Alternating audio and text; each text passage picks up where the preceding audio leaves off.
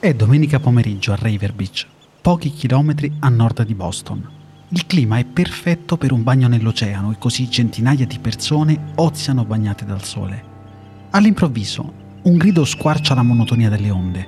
No, non è un mostro marino, né tantomeno uno degli squali che abitualmente nuota non lontano dalla riva. Eppure i bambini vengono richiamati dai genitori che vogliono impedirgli la visione di quello spettacolo aberrante. Le parole intanto prendono forma. Shame, shame, shame on you, che significa vergogna, vergogna, vergognati. Il chiacchiericcio sale come l'afa, le voci si accalcano come i corpi sotto gli ombrelloni e le dita di tutti sono puntate minacciosamente verso una ragazza che sta per entrare in acqua. Sembra innocente. È bellissima. Attirati da quei rumori, due gendarmi si precipitano sul luogo e, accompagnati dal tintinnio delle manette già sfoderate, si avvicinano decisi ad Annette. Lei ha il tempo di vederli arrivare e sceglie di non opporre resistenza. Così offre i suoi polsi nudi e si consegna al carcere. Cosa avrà mai fatto? Vi starete giustamente chiedendo. Per scoprirlo, dobbiamo riavvolgere il nastro, fidarci dell'oceano e lasciarci guidare dalle onde.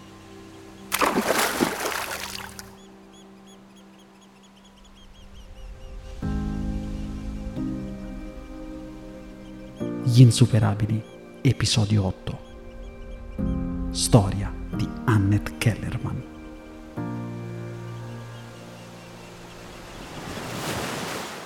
La corrente ci porta in un sobborgo di Sydney e Frederick Kellerman sta accompagnando sua figlia Annette ai bagni di cavilli per la dodicesima lezione di nuoto di quella stagione. Lei è terrorizzata all'idea di dover nuotare ancora. L'oceano l'ha sempre attratta, ma nuotare per lei significa sfidare i propri limiti, soprattutto se a impedire i movimenti ci sono quelle orribili aste d'acciaio che le sorreggono le gambe a causa di una poliomelite contratta da neonata. E quindi c'è la vergogna. Tutti ti guardano, senti le dita e gli occhi puntati addosso e conosci il perché, ma sono impietosi, subdoli e sfrontati. Annette prova quindi a implorare il padre di evitarle quel calvario, ma lui è inamovibile. Dopo decine di consulti medici, l'unico dottore che aveva prospettato un barlume di speranza per ridare tono muscolare a quelle gambe gracili aveva suggerito di praticare il nuoto. Così arrivano sulla spiaggia. Un ultimo sguardo e lei entra in acqua, lasciando alla spuma il compito di coprire il rumore dei ferri. Annette in quei mesi non solo impara a nuotare, ma dimostra la correttezza della tesi del suo dottore. L'imbracatura non è più necessaria, i suoi muscoli infatti riprendono forza e ora possono sorreggerla autonomamente. Ma ancora più stupefacente è la leggerezza e la velocità con la quale Annette si destreggia nell'acqua. Tra le onde si sente a casa. Così, proprio come in un gioco di ruolo, le parti si invertono. Annette, che ha 13 anni, vuole continuare a confrontarsi con i propri limiti, sapendo che il peggio è alle spalle, e chiede a suo padre di iscriverla e accompagnarla alle competizioni di nuoto che si organizzano nel nuovo Galles del Sud. Lui è titubante, lei è pur sempre una bambina, e poi anche la mamma di Annette è scettica e reticente. Ma alla determinazione di una ragazza adolescente non si comanda, e così Annette partecipa e vince tutte le competizioni alle quali si iscrive. Per lei è indifferente che si tratti di brevi, lunghe distanze o addirittura tuffi. Nuota ovunque, dai torrenti più pericolosi alle gelide acque delle miniere di Brokers Hill. Fa spettacoli circensi ricoperta da paillette e trionfa nei 100 yard tagliando la linea del traguardo in 1 minuto e 8 secondi e poi stabilisce addirittura il record mondiale del miglio. Il successo di Annette contagia tutta l'Australia e la consacra a divinità sportiva, convertendo le paure del padre in fede assoluta ma il professionismo per una donna australiana a fine Ottocento non equivale ad agiatezza economica. Così Annette, come una sirena che ha imparato a camminare nuotando, nell'acqua trova il suo luogo e la terra, quella australiana, inizia a starle stretta.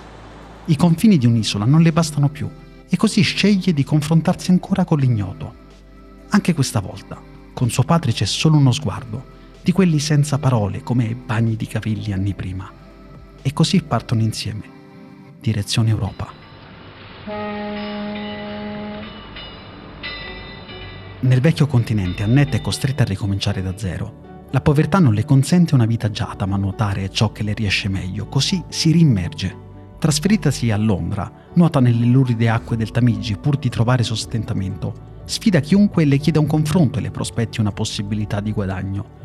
Nel 1906 sconfigge anche la baronessa Isasescu in una gara di ben 36 km nel Danubio e poi continua a esibirsi negli spettacoli più vari.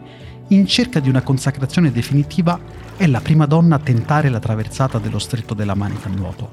Passa oltre 10 ore e mezzo in acqua, ma non riesce a concludere l'impresa. Non ci riesce quella volta e neppure nei due tentativi che seguirono. Avevo la resistenza, ma mi è mancata la forza bruta dichiara una volta raggiunta la spiaggia sull'imbarcazione di soccorso. L'Europa, insomma, non le offre molto, se non la conferma che l'acqua è il suo mondo e l'enorme opportunità di conoscere il fallimento. E poi in Europa non c'è l'oceano. Così si imbarca ancora. Stati Uniti. Negli States scopre il cinema e Hollywood scopre lei. Interpreta infatti sempre ruoli legati al mondo marino, sirene, principesse e ninfe. Lo fa senza usare controfigure e così anche le scene durante le quali nuota in vasche piene di coccodrilli sono reali. Recita e nuota e con la sua attività guadagna 1250 dollari a settimana. Le difficoltà economiche ormai sono solo un ricordo. Pensate che a lei viene addirittura attribuita l'invenzione del nuoto sincronizzato. Un giorno però rimpiangendo la forza bruta che le era mancata durante il tentativo di attraversare lo stretto, assegna la colpa a quel goffo costume. Sì, il costume da bagno. Il costume da bagno non è sempre esistito, soprattutto quello delle donne. A inizio secolo le signore andavano in spiaggia con indosso vestiti che arrivavano alle ginocchia, con pantaloni a sbuffo fino al polpaccio, sotto i quali ovviamente indossavano calze e scarpe. Non certo una miss da competizione, e così Annette prende forbice e filo e si cuce per lo spettacolo del giorno successivo un costume a un pezzo, unico, simile a quello utilizzato dagli uomini, una sorta di tuta attillata con braccia e polpacci scoperti. A vederlo oggi strappa un sorriso. Io voglio nuotare, dice Annette, e non posso farlo indossando più vestiti di quanti siano necessari per una sfilata di moda. È come nuotare in catene,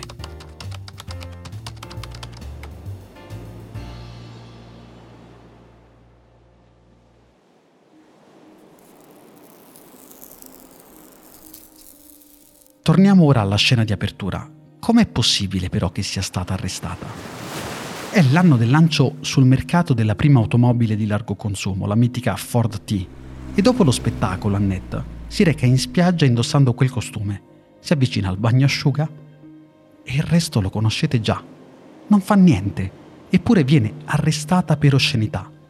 Sì, arrestata. L'accusa recita è scandaloso mostrare tutta quella pelle pubblicamente. Per sua fortuna, dopo una notte al fresco, il giudice sentenzia, lei è una sportiva, nuoti pure come si sente più comoda, ma, per cortesia, si avvicini all'acqua perlomeno avvolta da un asciugamano. Annette, dopo tutti gli avversari sconfitti, decide di sfidare anche il perbenismo e il senso del pudore di un'America bigotta e conservatrice, con quel gesto che suscita scandalo ma dal quale ottiene anche un gran clamore mediatico. In tantissimi infatti difendono la sua scelta e così il costume Kellerman si diffonde e prende il suo nome. Nel 1912, prime Olimpiadi nelle quali il nuoto apre alle competizioni femminili, tutte le atlete si presentano indossando la sua creazione. Anche sulla spiaggia di Boston, anni dopo, diventa una consuetudine ma i militari armati di metro da sarta misurano i centimetri di pelle scoperta di ogni bagnante donna che sceglie di indossarlo. Non soddisfatta comunque Annette, ma ormai avete capito anche voi con chi abbiamo a che fare oggi, sceglie di alzare la posta e così diventa la prima donna ad apparire nuda in un film. È la figlia degli dei e lei lo fa per lanciare lo stesso messaggio di libertà. Con il tempo e la celebrità le sue attività si estendono in ogni direzione Diventa una guru del fitness, un punto di riferimento per migliaia di donne che trovano in lei la forza di non vergognarsi del proprio corpo. Vegetariana convinta, apre anche un negozio di alimentari completamente bio e scrive libri a tema marino per ogni età. Dopo una vita di battaglie, muore a Gold Coast in Australia nel 1975, poche settimane dopo la dipartita di suo marito e suo manager dal 1912. Avevano trascorso insieme ogni singolo giorno dei precedenti 63 anni. Annette però viene restituita al mare. Le sue ceneri infatti vengono disperse nell'oceano sulla barriera corallina, lì dove il suo cuore aveva sempre battuto. Forse servivano delle gambe forti o semplicemente una pinna da sirena per conquistare titoli e diritti che oggi diamo per scontati. Certo, fa ridere riguardare quel costume e pensare che in un'epoca non così lontana veniva considerato osceno. Ma io, onestamente, mi chiedo da quale parte del pudore sarei stato.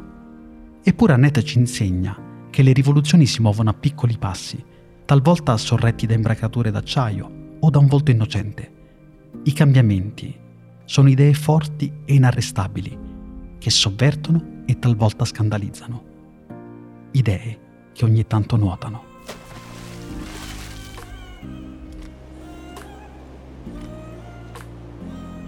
Io sono Angelo Astrei. Avete appena ascoltato un episodio degli Insuperabili. Perché è disabile solo chi non ha stima di sé un podcast prodotto dal consorzio Parsifal.